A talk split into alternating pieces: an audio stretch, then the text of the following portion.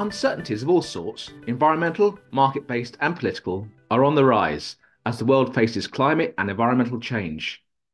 In this episode of the IDS Between the Lines podcast, Rashmi Singh interviews Professor Ian Scoones from IDS, whose book, Pastoralism, Uncertainty and Development, makes the case that recognizing how pastoralists make productive use of variability and embrace uncertainty is central to understanding how pastoral systems in marginal dryland and montane systems work. They argue that learning lessons from pastoralists is therefore important for all of us, as well as ensuring that development efforts are more effective across the world's rangelands, where millions of pastoralists live. This podcast offers wider lessons for rethinking development policy and practice for today's uncertain, turbulent world. Hello, everyone. I'm Rashmi Singh, an affiliate researcher and the research engagement and communication consultant at PASTRES Pastoralism, Uncertainty, and Resilience. PASTRES is a European Research Council funded project coordinated by IDS and the European University Institute. And I welcome Professor Ian Scoones today to this Between the Lines podcast to discuss the new open access book, Pastoralism, Uncertainty, and Development, published by Practical Action that he edited. Welcome, Ian. Thanks very much, Rashmi. Very happy to be here and nice to be speaking to you. Ian, the book is a fascinating contribution to pastoral studies and also pastoral uh, development studies and gives an opportunity to the readers to travel across the world of pastoralism in Asia, Africa, and Europe. And the book introduces the reader to a diverse setting of pastoralism from Sardinia islands in Italy to high altitude cold desert of Amdo. Uh, before I get going and speak more about the book, perhaps you can let the listeners know what pastoralism is and why is it special. Thanks, and thanks for that introduction, Rashmi. Um, yeah, I mean, pastoralism can be defined in many ways, but I define it as a mobile, extensive form of livestock production in rangelands, and rangelands, as you say, combi- uh, cover everything from dry dry lands and deserts right through to the high mountains and hills of different parts of the world. And in fact, rangelands are about half the world's land surface. So this is a massively important uh, form of land use and set of livelihoods.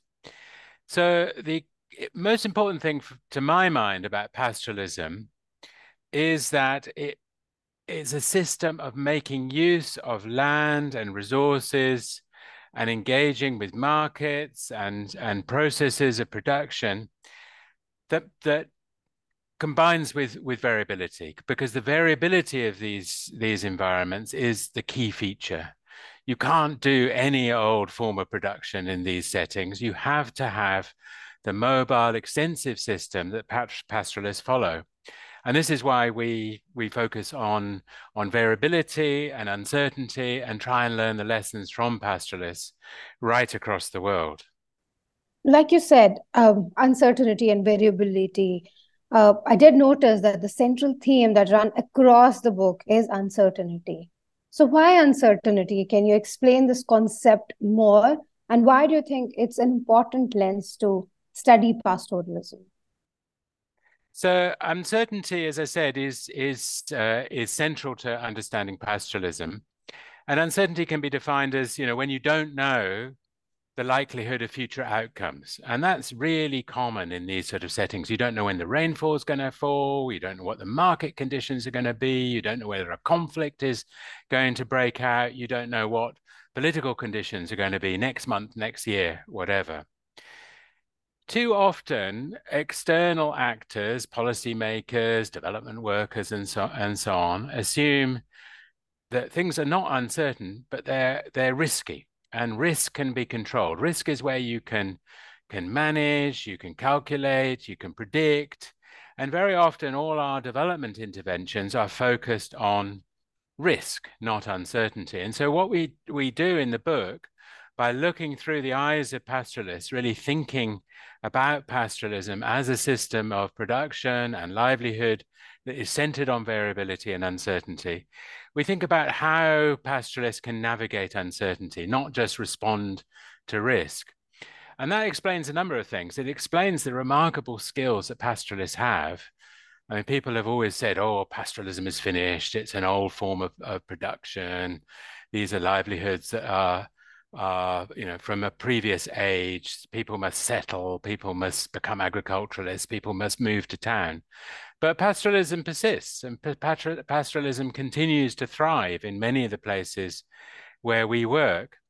So what we what we look at in the book is how pastoralists respond to environmental variability, uh, climate change, market uh, variability, prices moving up and down, political variability and conflict, and how and how they use a variety of skills and practices to respond to uncertainties.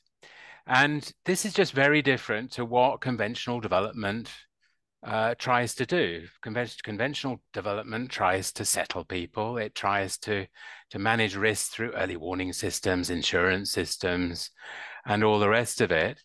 And it often just doesn't work. And that is why we've seen a catalogue of failure of development in pastoral areas, and why we think a different lens, a different perspective, um, allows us to think about pastoralism uh, in a new way that suggests as I'm sure we'll talk about in a bit, uh, a, a, new way of thinking about pastoral policy.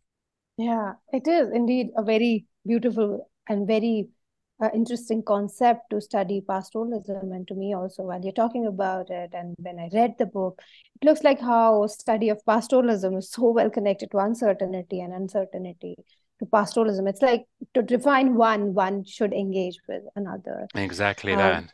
Yeah, and then this um, this also reminds me of one of the quotes that how pastoralism in itself can be seen it's in the book uh, it can be seen as infrastructure and it's populated with network of high reliability professionals where every different actor or people have different role that help them go on with the uncertain situation. Even in my own work, when I studied, uh, so I studied this, you know, uh, grazing ban in Sikkim and how a political act of grazing ban completely shut down pastoralism. But now, after 20 years, pastoralism emerging again in the system. So it's like, yes, uncertainty, dealing with uncertainty is indeed central to pastoralism. Uh, another, because an, it's another important theme that I notice uh, that run across the book is of mobility. This clearly is crucial for pastoralists when responding to uncertainty. Will you tell us more about what, I mean, which chapter, how different chapter deal with this important concept of mobility?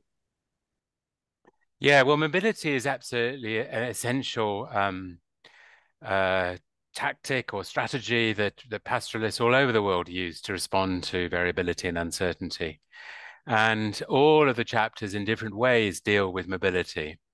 But mobility looks different in different places. And that's why you know, a book of this sort, which covers a huge number of different uh, settings, uh, allows us to understand what are the policy mechanisms, what are the uh, approaches that, that can support pastoralists to maintain uh, mobility, which is such a crucial part of their livelihoods. Now, in the past, of course, people would would move uh, often over long distances, part of, of long transhumances, but very often those type of uh, forms of mobility are no longer possible. Um, they're not possible because uh, the land has been encroached, because investments have, have occurred, that you know people don't have access to to the ability to move to such an extent. Um, and equally, some people, you know, want to to stay put at least for portions of the year. Um, people may want to attend schools. People may want to attend uh, clinics. People may want to engage with with market relations, which require people to to have um, have locations that are are more fixed. But despite all these changes, mobility persists. And it's really just an essential part of pastoralism, even if it looks different to the past. So moving across the chapters, Natasha Maru, for example, looks at uh, Rabari pastoralists in Kutch in Western India, and a lovely chapter exploring how multiple forms of mobility, daily mobilities, seasonal mobilities, mobilities between years, um, are deployed by by these pastoralists, often through the type of networks, reliability networks that you were talking about before, and that this always involves interactions with others. In this case, very often farmers, farmers who then allow them onto their farms once the cotton has been harvested, for example, um, and and there's a sort of relationship that develops, sometimes conflictual, but very often um, cooperative. Palden Tsering uh, looks at uh, pastoralism in Amdo Tibet in China, and he looks at how uh, how livestock and people move up and down between summer and winter pastures, you know, familiar to you in the Himalayas. Um, and and what he argues is that this movement and changes in capacities to move because of state interventions of different sorts, that forms of hybrid land use emerge so people are having to negotiate access to land through not just private access, not just state access, not just communal access, but through hybrid forms of land tenure and land governance. And Julia Simula, who did her research in, in Sardinia in Italy, looks at markets and how markets articulate with forms of mobility. So some markets are very fixed. People supply to a cooperative or to an industry. That's a sort of more sedentary form of, of engagement. But other markets are much more mobile and much more seasonal, and people have to move, move to tourist markets, move to markets that are, that are linked to transhuman routes and so on and so forth. So markets and mobility are intimately combined.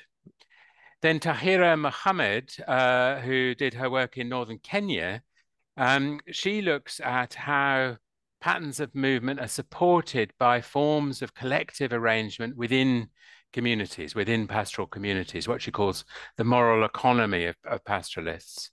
And these may be gender specific, they may be age specific, they may be ethnically specific, but all of them assist people to to manage movement, to to find access to to grazing resources through networks of people that they can get connected to, often just by ringing up on a mobile phone, but the mobile phone connects social networks.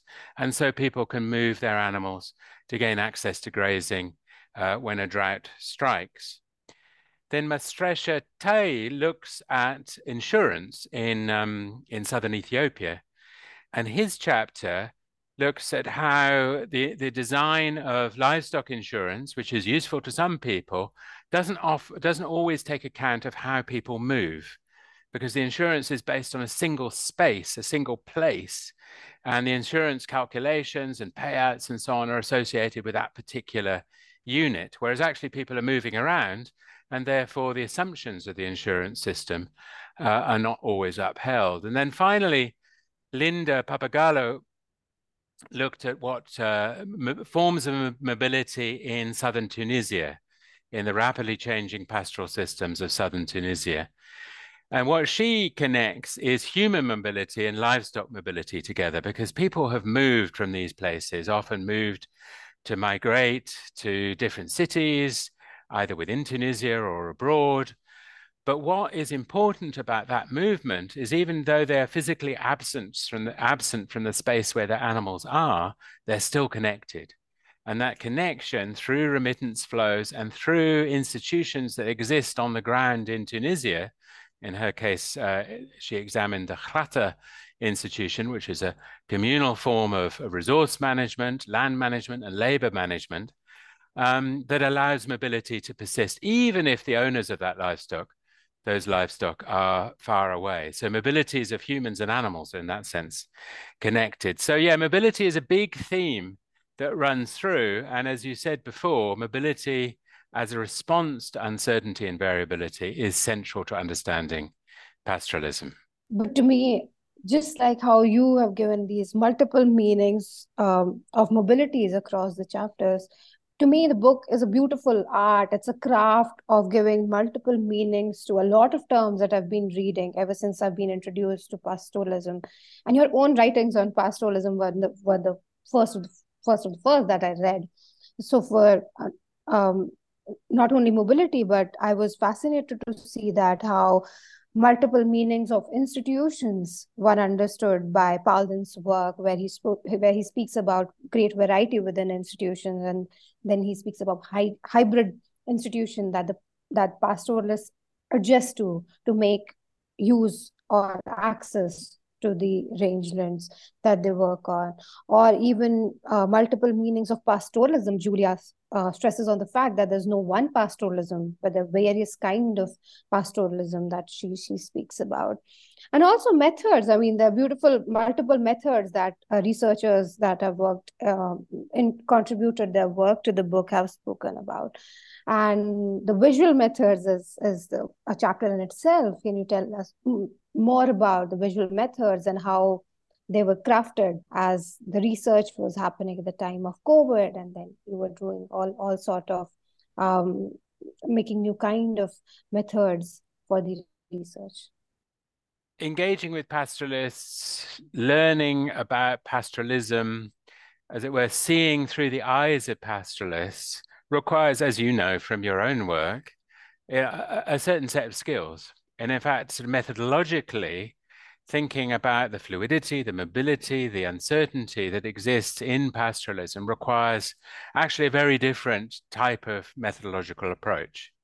I mean, you can't go to a particular place, write everything down that's there, because actually, you know, things will have moved. And if you go to a particular place, you may you may miss what's going on. So actually following people, being engaged with people in their in their movements, thinking about how people respond to highly variegated, variable landscapes is central to the research. And all of the researchers involved in PASTRES um, got into that in their own settings, where they're looking at markets, where they're looking at land use, where they're looking at uh, at uh, human and human migration and so on.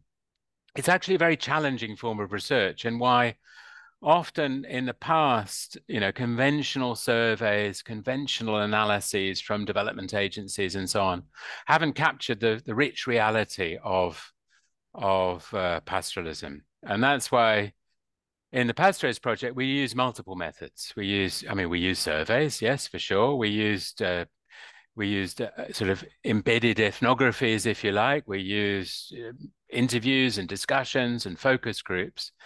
But as you say, one of the methods that emerged during the pro, during the program was the use of visual methods, and this was this was new for me, um, and it proved uh, immensely exciting. I think not only for for me, but also for for everyone involved in the research. And it was led by two very brilliant people, Roopa Gogineni and uh, Shibaji Bose, who just came on at the beginning of the project and and ran a workshop for us because we were thinking about multiple methods, and it really it really struck us that this is something we should run with. And five, six years later, they're still working with us.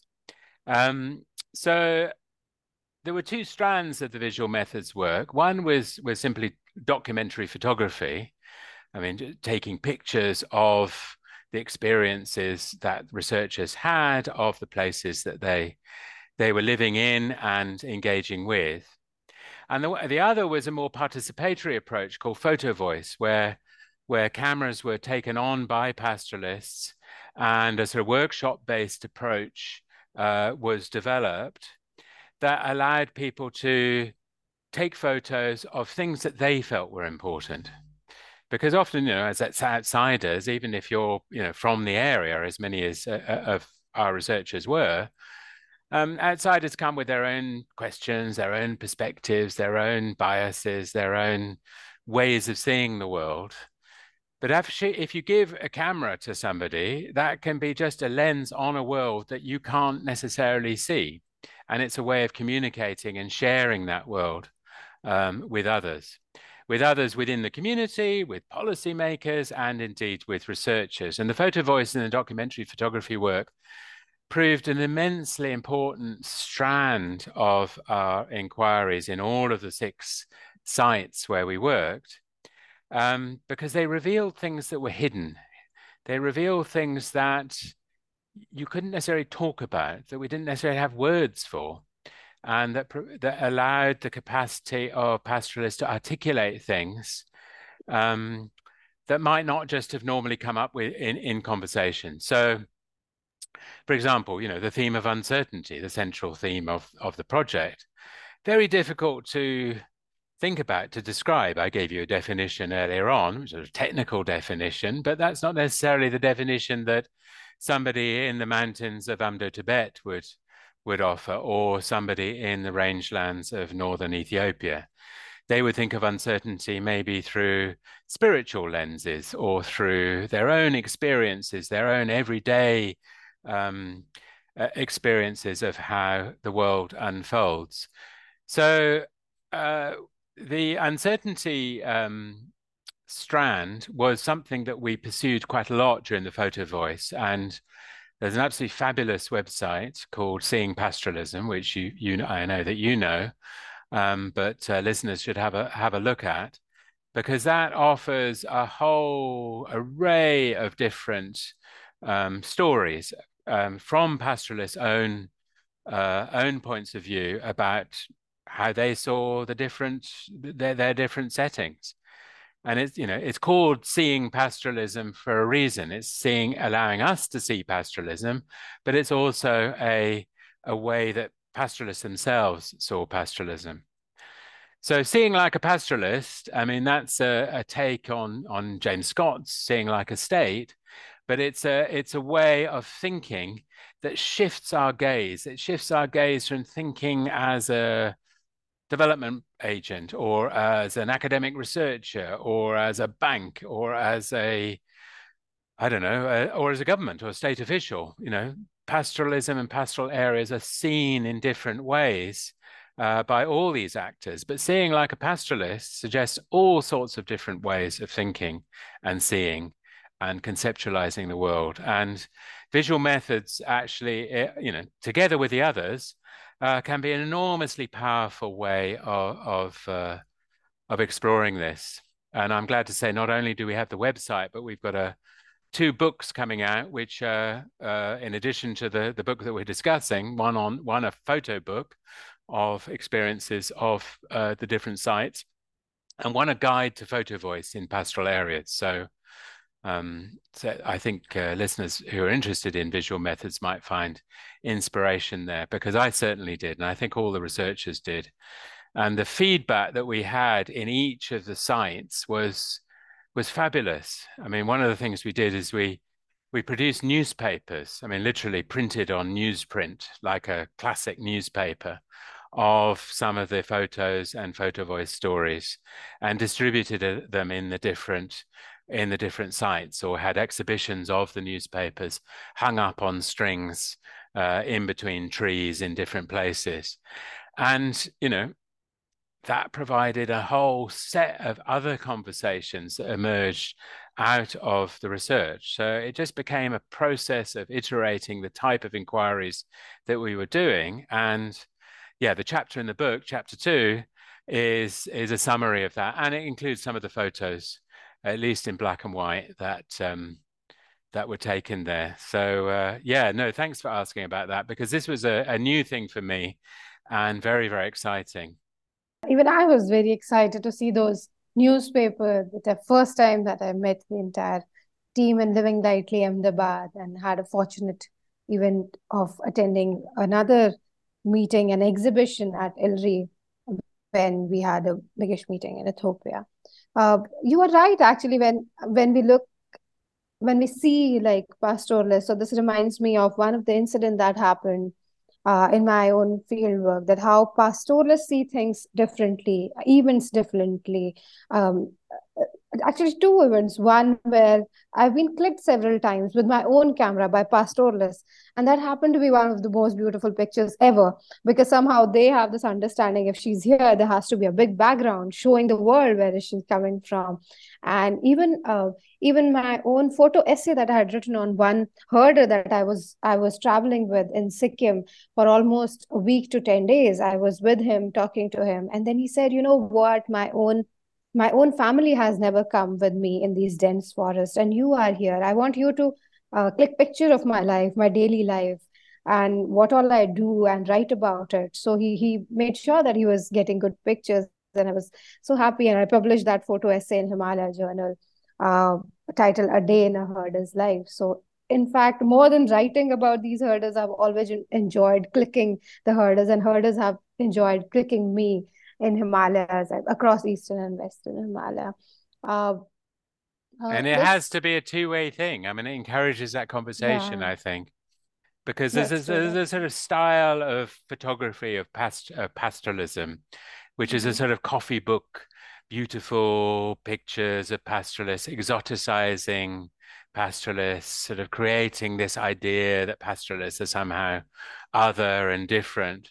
I think that's a terrible form of uh, uh of use of mm. photography. I think it's very demeaning. Pastoralists mm-hmm. are just like the rest of us and like to interact, but they have, you know, mm. different experiences to share, and and doing that visually uh, is uh, is is important, and that's why the that's why the photo book uh, Roopa is very conscious of that, and I think we all were. Is not a, a picture, a, a set of beautiful pictures of pastoralists in different settings. I mean, they are very beautiful, but it's pictures of everyday life. Um, yeah. Everyday life that is is very normal. It's very, you know, it's full of objects that we know about, and yeah, I think that's a, a different way of uh, of communicating. And I think, I think, the, I mean, the other thing to say about the the visual methods is it's an extraordinary route to having engagement with policy people because very often policy people, you know, they're coming with their suits from big cities and they're, you know, they're often very remote, even if they, even if they physically come from pastoral areas or their families do, they often don't necessarily connect. But I think the, the sort of visual material allows people to engage and gives personal stories and yeah, and a sense of reality that policymakers can uh, can engage with. So yeah, when we had the the uh, big conference at ILRI in Addis Ababa, it was it was fabulous to have uh, Ahmed Shide along, who's finance minister, former student at IDS, of course, um, uh, from a, a, pastoral Somali background. But you know, the, the visual exhibition that he opened was an opportunity to have discussions about policy questions um, which uh, allowed us to have that connection, which we did again in Ahmedabad, we did in at Glasgow at the COP, we did at um, in in Stockholm around the uh, uh, around another big event. We did in in Bhuj in Kutch.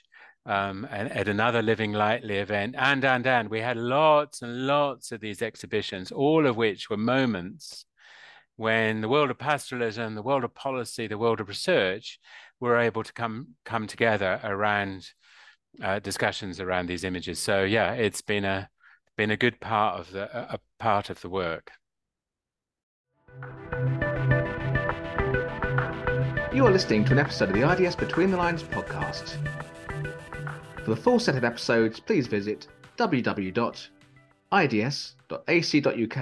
forward slash podcast also the general public i mean it's fascinating to know that i'm com- like i'm talking with my own experience not many people around me in india are aware of the kind of life that pastoralists live.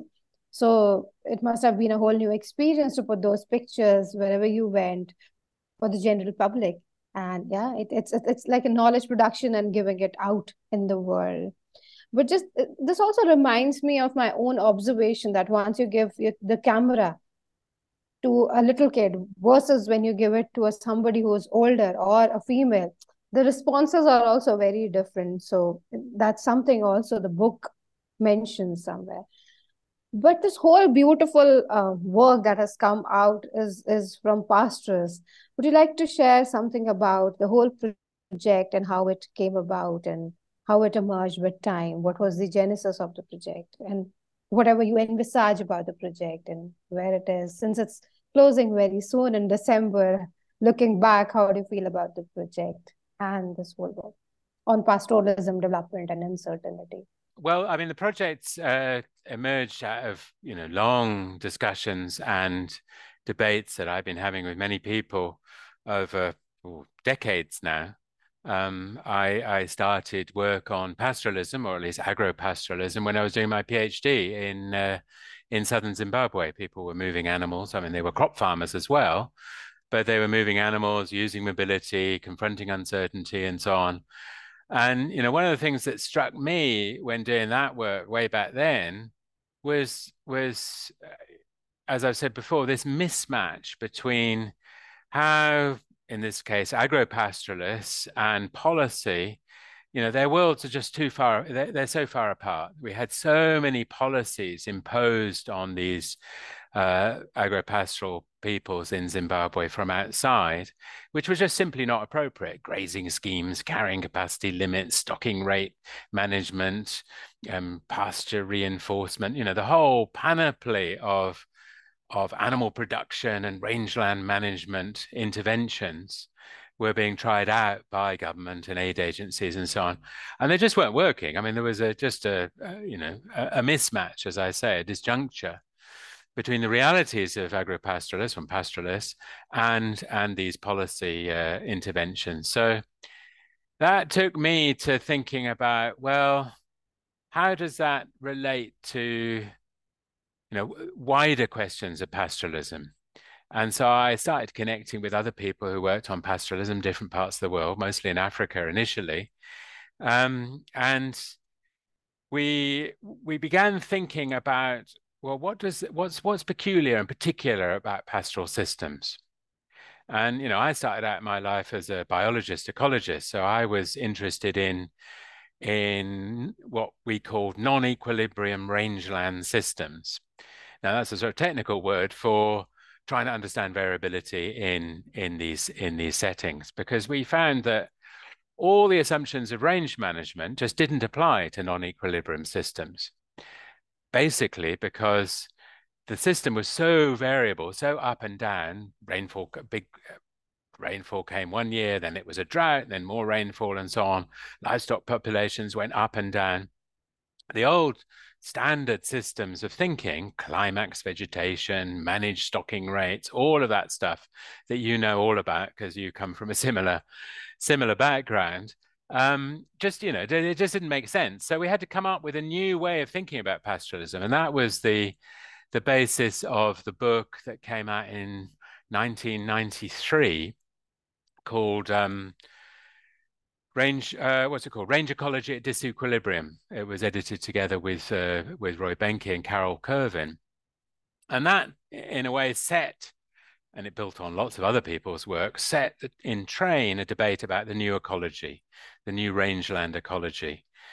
And that in turn highlighted variability and uncertainty. And the book that followed which was which emerged out of the same conversation was called actually living with uncertainty new directions uh, for livestock development in Africa.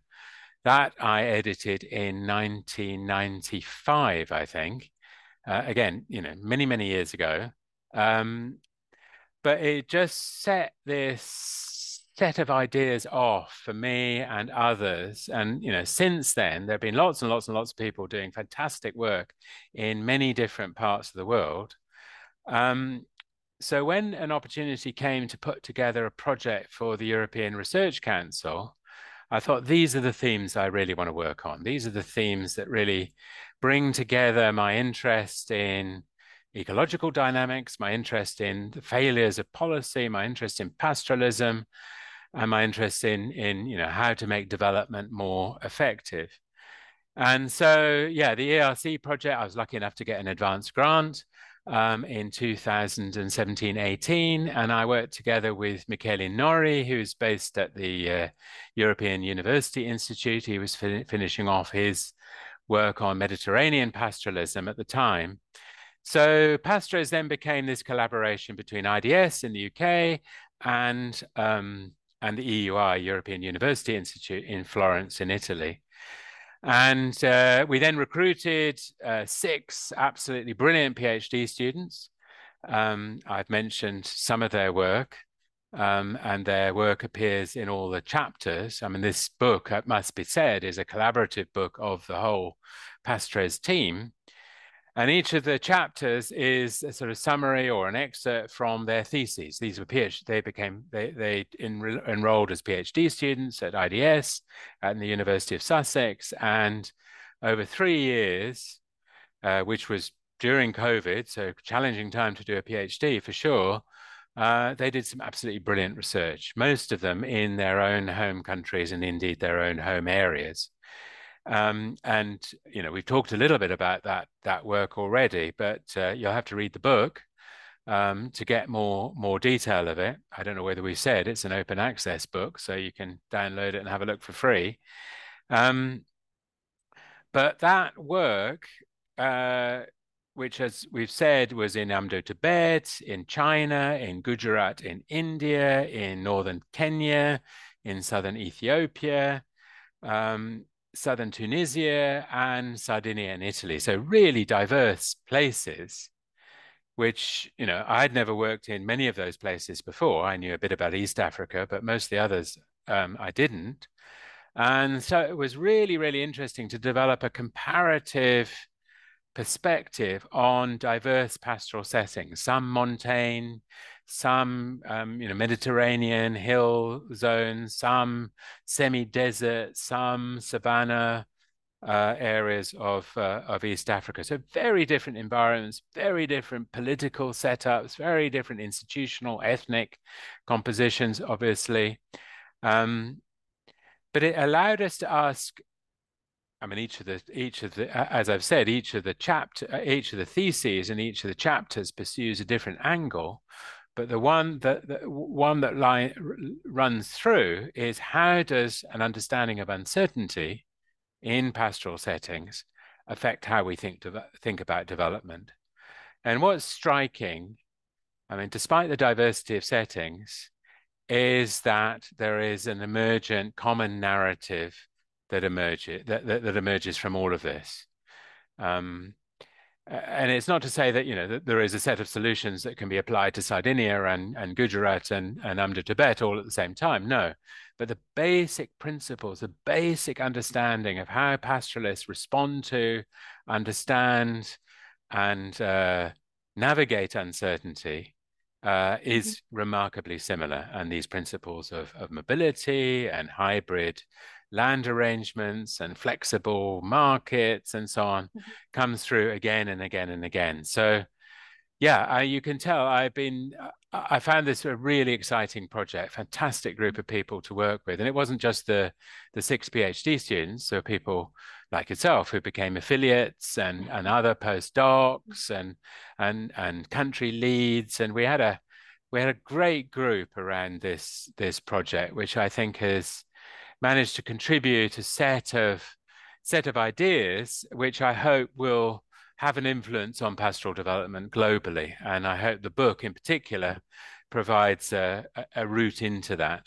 It's all fascinating how you started from where you started to how this project emerged. And I have closely followed your work ever since I was introduced, I said, to pastoralism and this new turn of uh, regional ecology and understanding that you with Roy and Carol Kerven that you provided.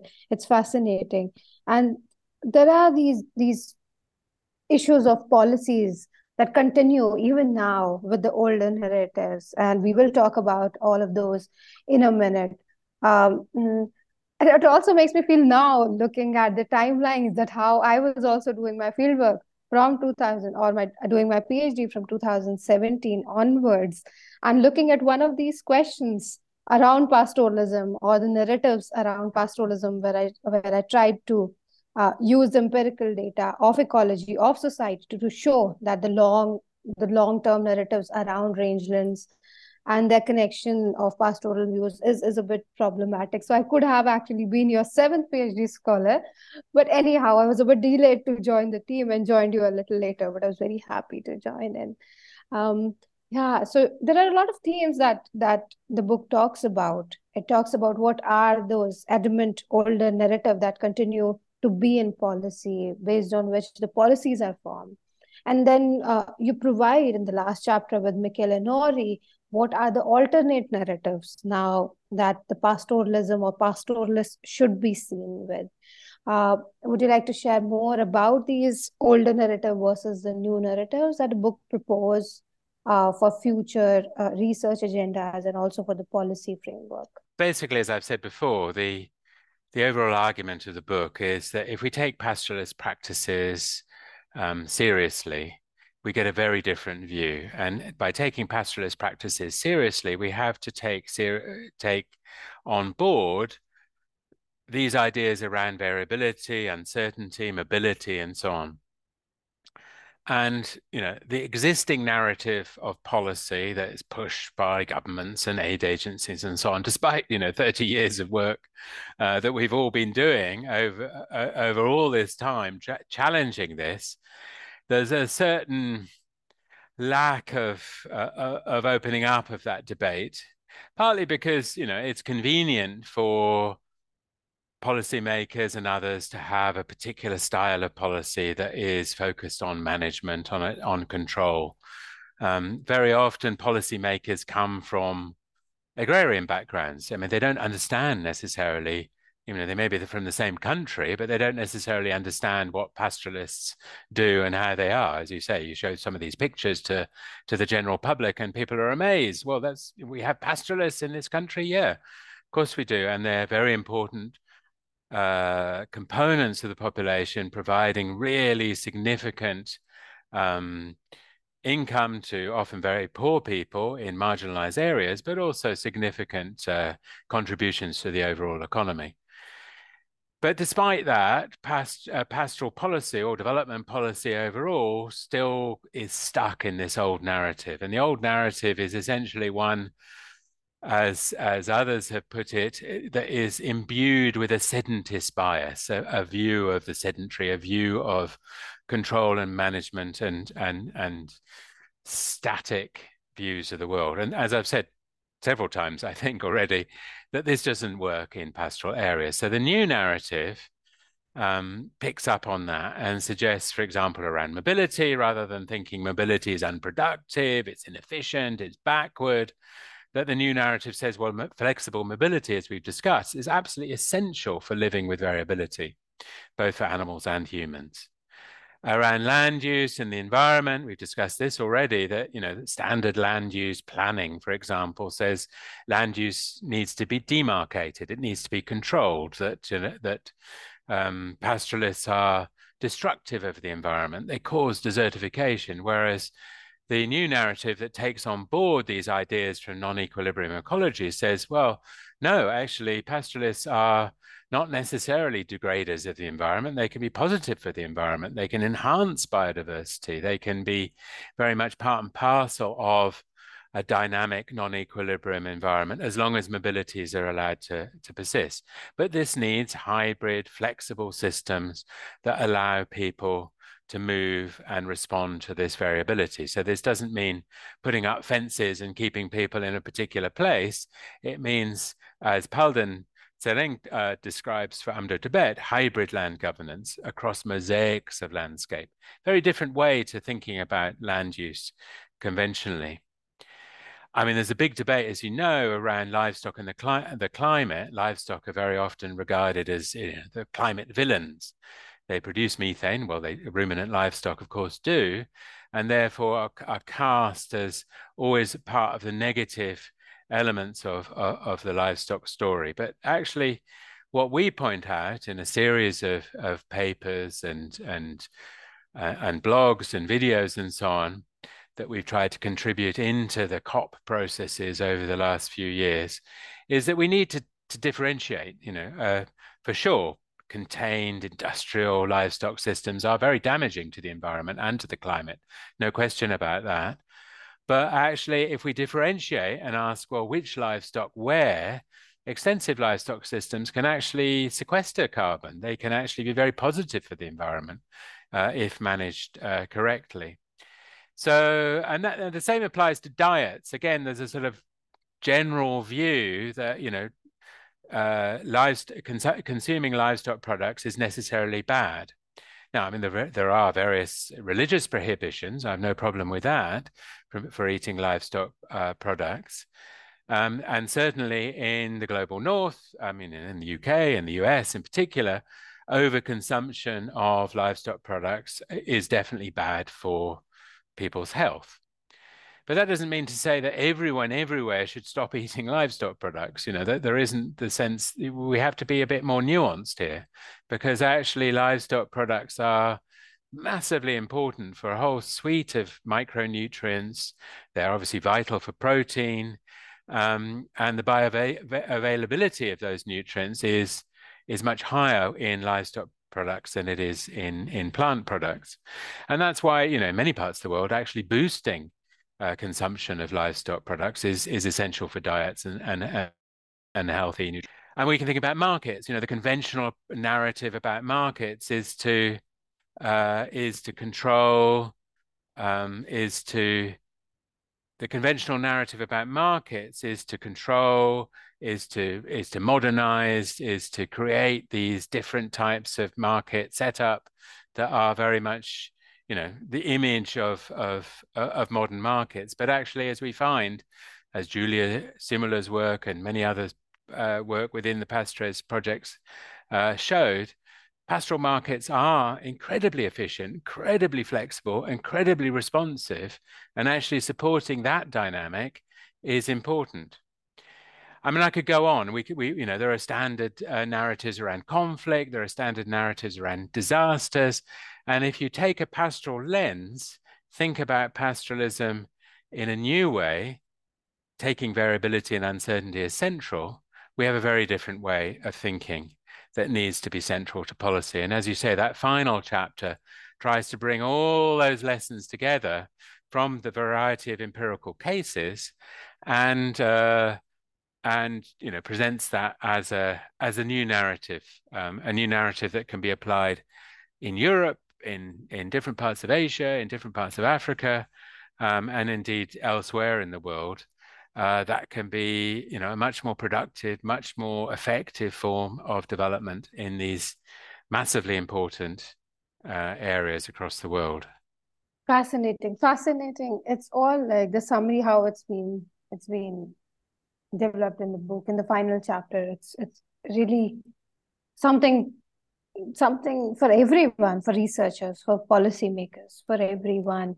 And in fact, the timing of the book and the output, we are close to the International Year for Rangelands and Pastoralists, which UN has declared 2026 to be, which is kind of a celebration uh, for the communication and advocacy campaign to increase the global awareness of the importance of pastoralists and rangelands for global food security, climate mitigation. And the book very well gets a dip into that and directly answers kind of all these questions which have been revolving around pastoralism for past uh, three decades or more than that.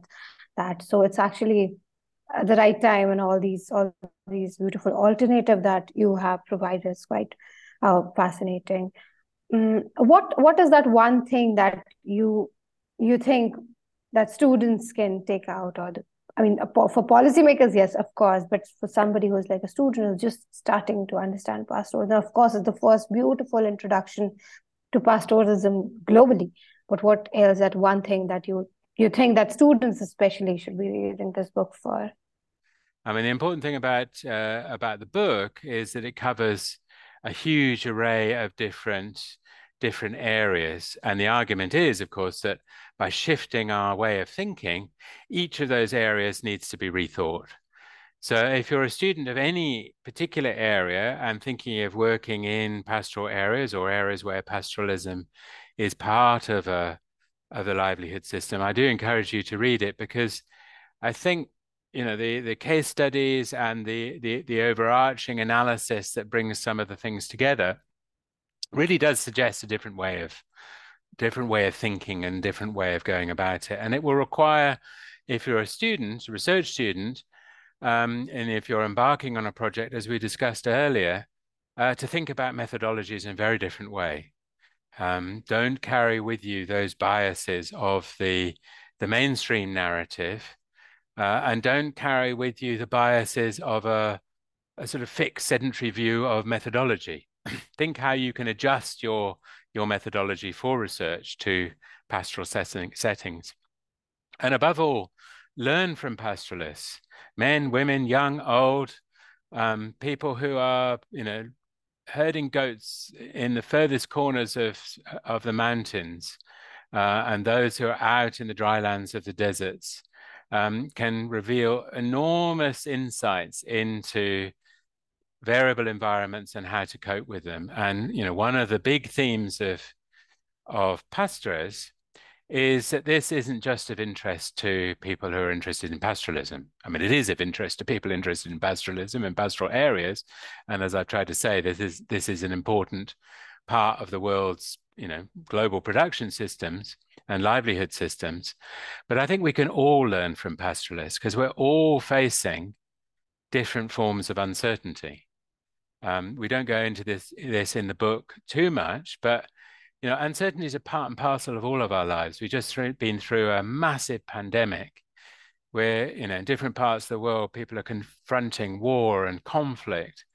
Um, the financial crash of 2008 9 disrupted economies globally.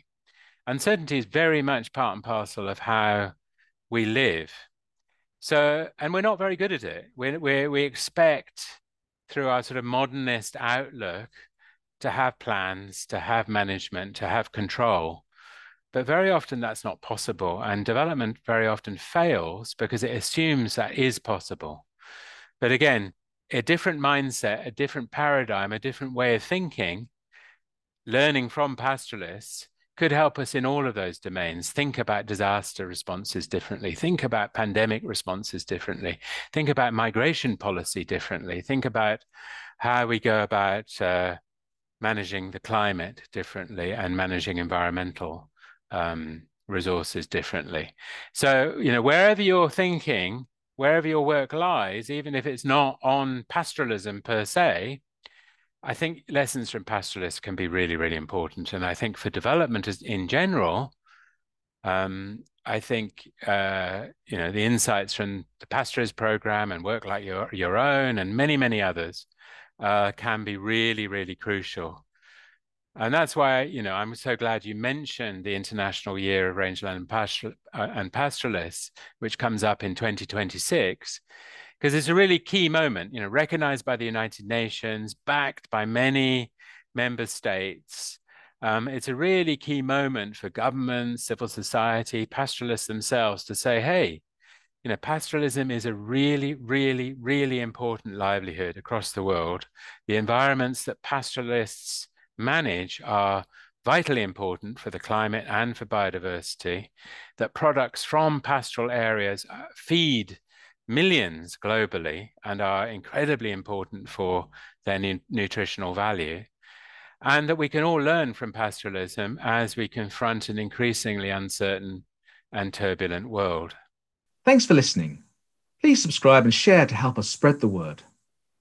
Do you have a feature that you'd like to appear in a future episode? Then get in touch on email at betweenthelines at ids.ac.uk.